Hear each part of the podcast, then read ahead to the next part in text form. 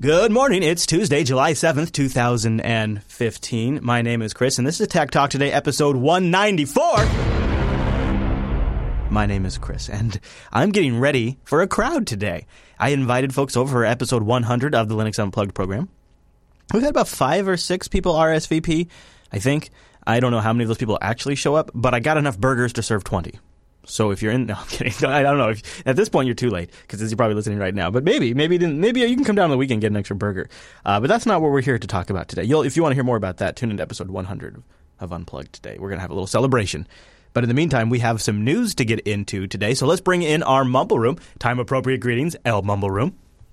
I'm appropriate. Oh, hello. Good night. Hey.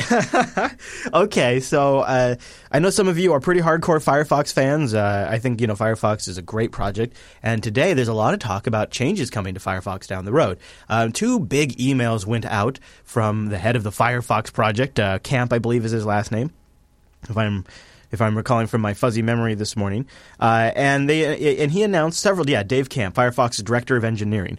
He outlined what he calls 3 pillars of the new Firefox: uncompromised quality, best of the web, and uniquely Firefox.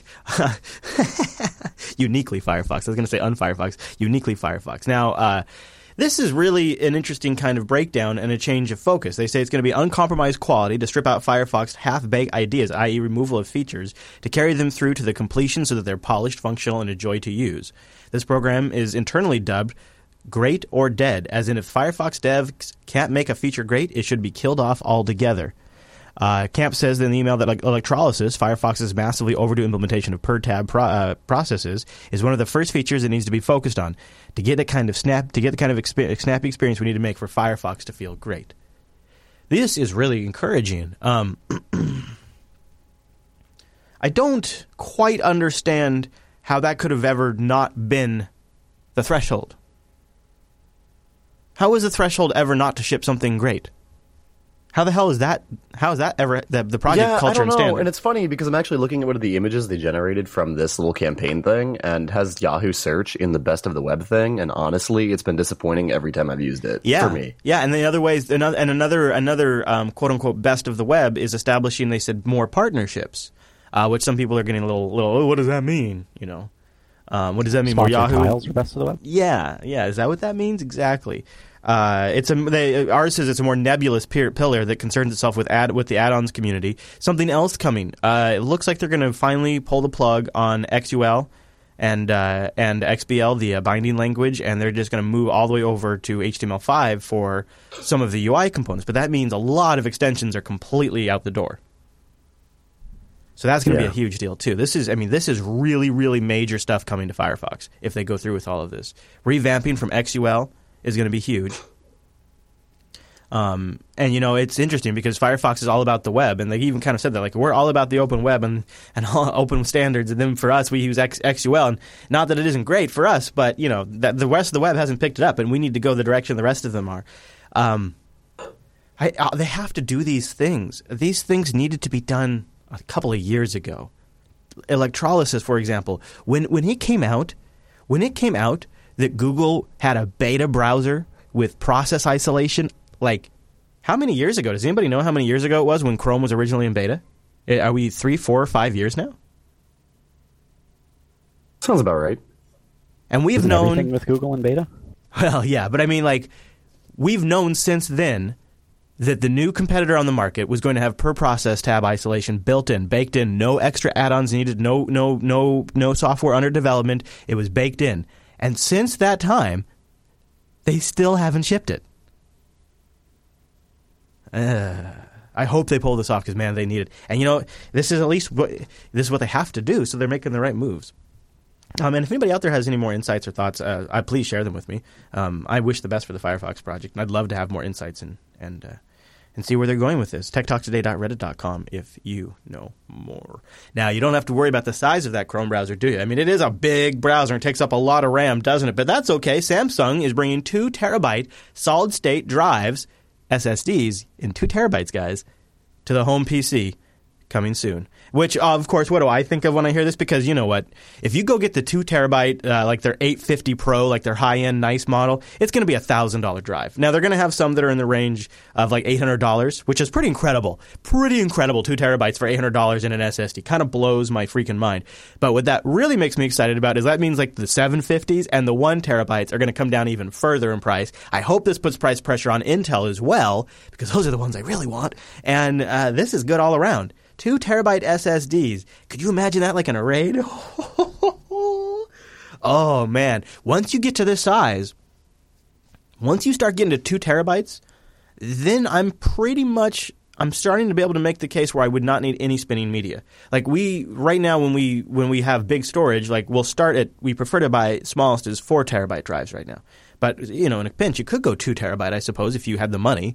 Theoretically, if you had the money, you could now have SSD storage, incredible SSD speeds, with spinning disk capacity.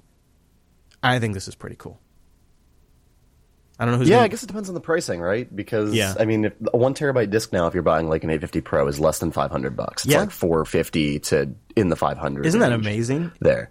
So you're paying like around 45 cents a gigabyte for a 1 terabyte disk. But wouldn't you think that would just come down? Pretty good performance characteristics. Wouldn't you think so? I don't think so. No? I mean, if you look at how they've always priced these things out, the bigger ones are usually slightly more economical because I guess they have, it's one less controller they have to buy. So if you were going to buy, 2 terabytes of NAND over 2 1-terabyte disks, you now have like two controllers, two more enclosures, all these things around it, as well as the NAND that's on the that does bring up the cost, controller board there. Yeah. So the cost is brought down a little bit, but I think it's also just to force people into certain price segments as well. I was reading what Corky was saying here. It says the implementation for SATA 3 are still too incomplete at the moment. So there's many competing protocols. I didn't realize this. I haven't been following this very closely. He said I would leave it a year or two to get into large SSDs. I didn't realize there's competing protocols for SATA 3.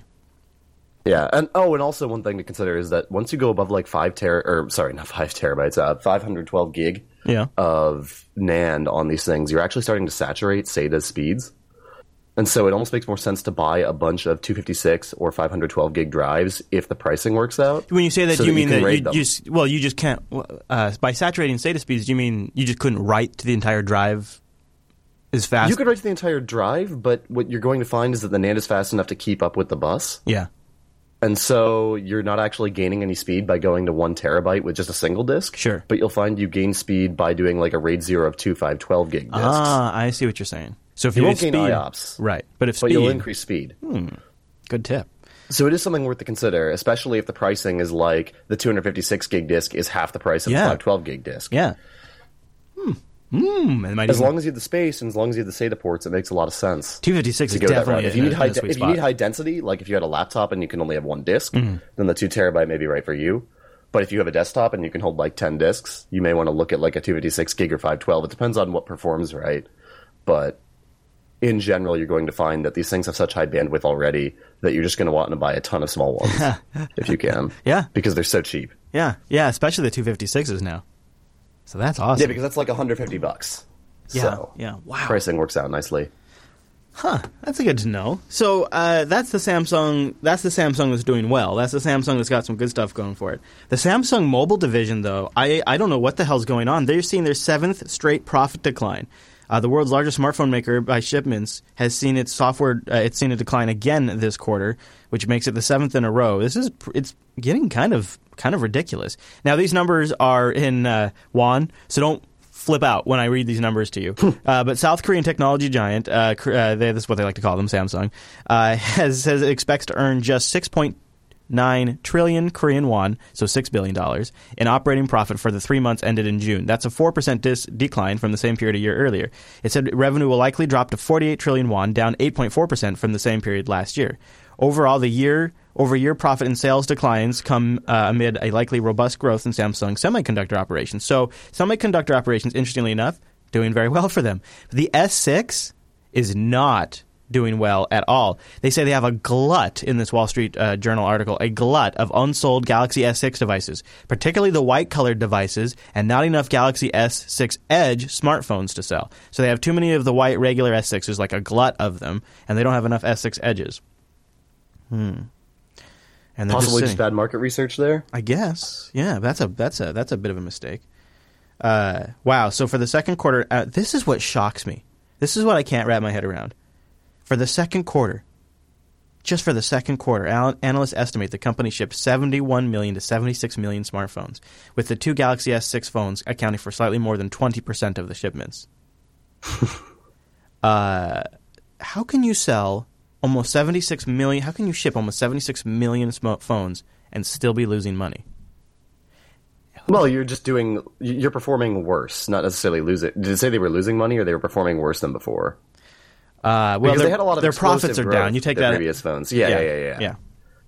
Because they're making too many separately different devices, they're not making one or two models.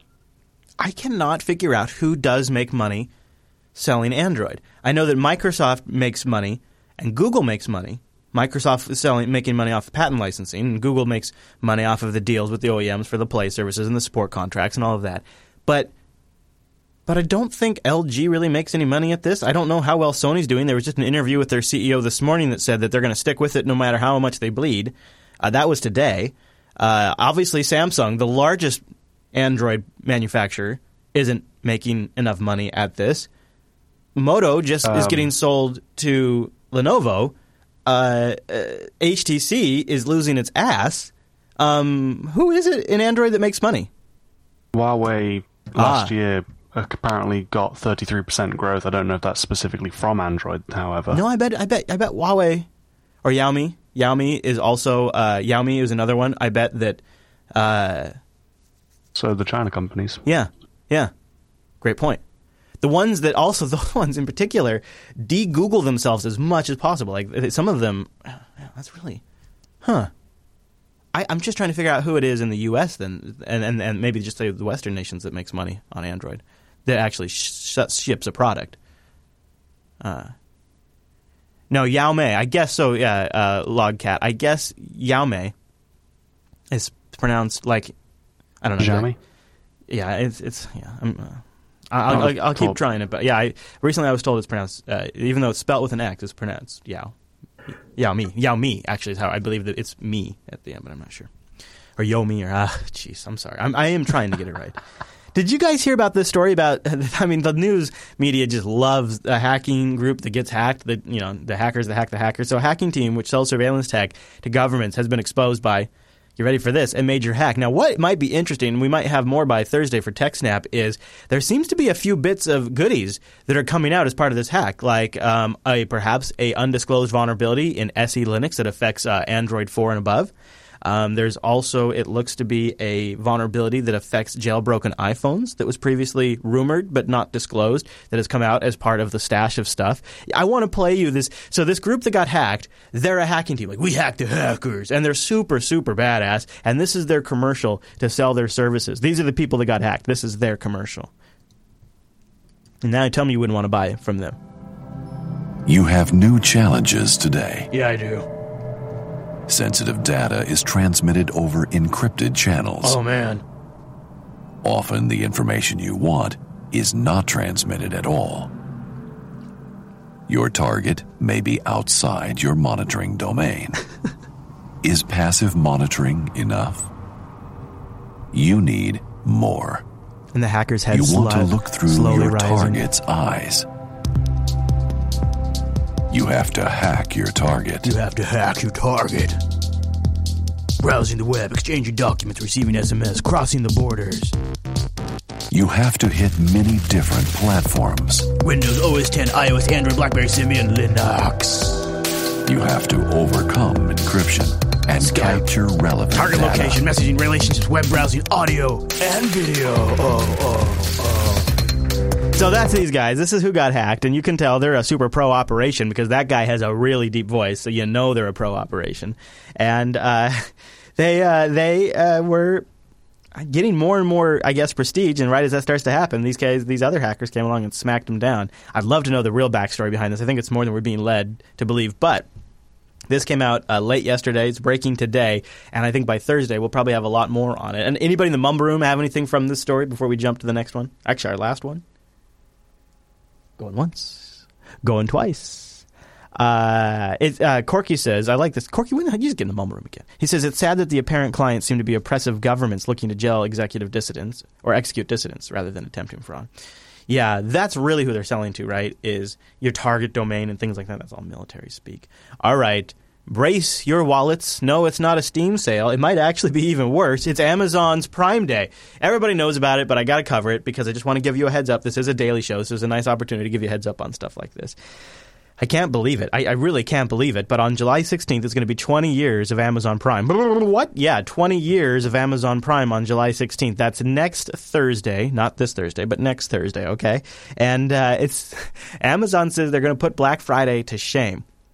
And I don't know what the hell that means, but they say next week Amazon turns 20, and on the eve of its birthday, the company introduces Prime Day, a global shopping event, which sounds like it's going to be back every year, offering more deals than Black Friday, exclusively for Prime members in the U.S., U.K., Spain, Japan, Italy, Germany, France, Canada, and Austria. Austria! Look at you guys. You got in on there, too. On Wednesday, July 15th, new and existing members in the U.S. will find deals starting at midnight. So starting on July 15th. Oh, okay. On July 15th, and that is next Wednesday. If that would make sense, wouldn't it? So let's see. Their birthday is technically the Friday, I guess, and so on the day before. So yeah, starting 15th on midnight, so that's Wednesday. So you can stay up and watch Unfilter, and then after you finish Unfilter, you can go shopping.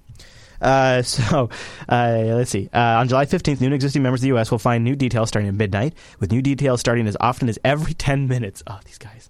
They can shop thousands of lightning deals, 7 popular deals of the day, and receive unlimited, fast, free shipping. Well, there you go. Prime Day. Consumerism Day at Amazon.com. There you go. There you go. And you know what? I don't blame him. Prime's actually not a bad way to go. I've been a Prime member for quite a while. And way before they even had the streaming stuff. I wanted to mention, if you don't want to spend your money on Amazon Prime Day, you could always go over to patreon.com/today and maybe help out the whole Jupiter Broadcasting Network. Shows that you don't even know about get created from this funding, or things that we're working on that you might not know about. I don't want to say too much, but let's just say, actually, you probably, if you're savvy, you probably have heard about it if you're in the IRC quite a bit. But that's one of the fun things. We get to work on little skunkworks projects, and sometimes they come to light, sometimes they don't. And that's a nice thing that we get to do without having to really worry about lining up sponsors first and things like that. But even more, outside of that, it has been unbelievably challenging these last few weeks. I don't know if it's because of heat or what, but there's been a lot of little equipment things, just little issues here and there. And so to know that we are not completely up a creek when one of those things happens, we have a little bit of funding we can go pull from. And it's so great because it's the kind of stuff that keeps us on the air. So this funding goes and helps us replace components like these HDMI capture cards run super, super, super hot. Well, one of them is on carpet because of the way the machine's at. Well, you know what? And when it's 90 degrees in the studio and that thing's sitting on carpet, it got too hot. And so we had to replace that. Well, it's $200 or actually $300.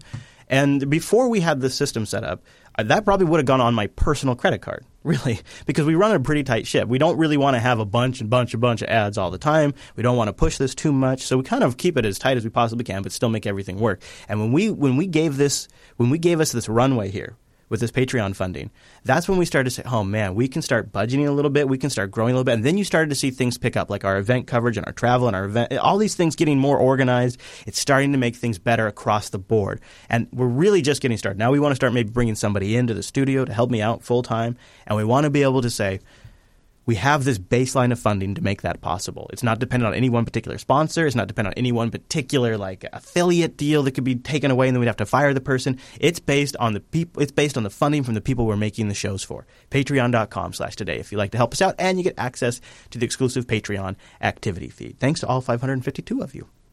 Now, tomorrow, I don't know, you could always check the calendar, but right now I'm not planning to do a show in the morning. I'm planning to go for a day hike until about the afternoon so I can get back here and work on Unfilter. But I got to get an early start because then I have to make it back here for room for Unfilter. So to do that, I'm going to cancel tomorrow's Tech Talk. So I'll take tomorrow off Wednesday so I can go out and get some fresh air. Hopefully it'll be nice weather. But if it turns out to be a totally crappy day or something like that, I might just pop right back in the studio and do a show. So you can always find out by going to jupiterbroadcasting.com/calendar. But right now my intention is not to be in studio tomorrow morning until Unfilter. But BSD Now will still be in the afternoon, and of course, Unfilter will be in the evening. And you can find all of that at jupiterbroadcasting.com/calendar. And I also want to thank everybody who goes to techtalktoday.reddit.com to make this show a little bit better. I really appreciate that. End-of-show clips are always welcome there. Kickstarters of the week are always great. And news stories that you think are interesting and should be discussed are definitely appreciated there. Tech Talk Today. tech.reddit.com. Now, I'm going to leave us with a smartphone commercial. But not one for a phone you've ever seen before, I bet, because it never shipped. It wasn't even a real product. It was sort of like a idea of a product that if you bought into Intel's smartphone platform, you could have a phone just like this without having to do much work and ship it, put your own name on it. Here's the thing. Intel's been pitching this idea for many, many years, so we're going to jump a little bit back in the Wayback Machine and go back to 2012 when Intel thought they really had this mobile thing licked and everybody be picking themselves up an Intel-powered smartphone the next year. Well, I don't think it really turned out like that. But it's still a great and very interesting commercial to watch because I think the real people they're pitching to are the OEMs, not actual end users. But it's one of those commercials that tries to cover all its bases. It's kind of fascinating. So enjoy this. See you right back here on Thursday at jblive.tv, 9 a.m. Pacific, noon Eastern.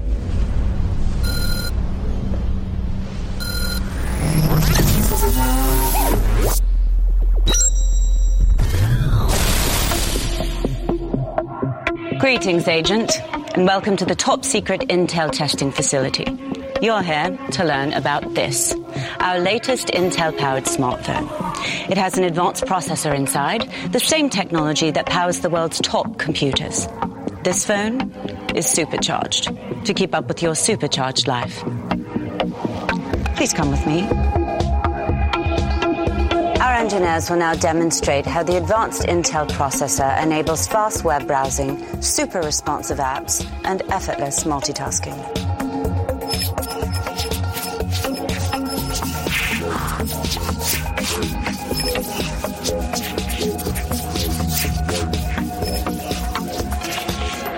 With Intel-powered smartphones, doing the things that you love to do has never been easier.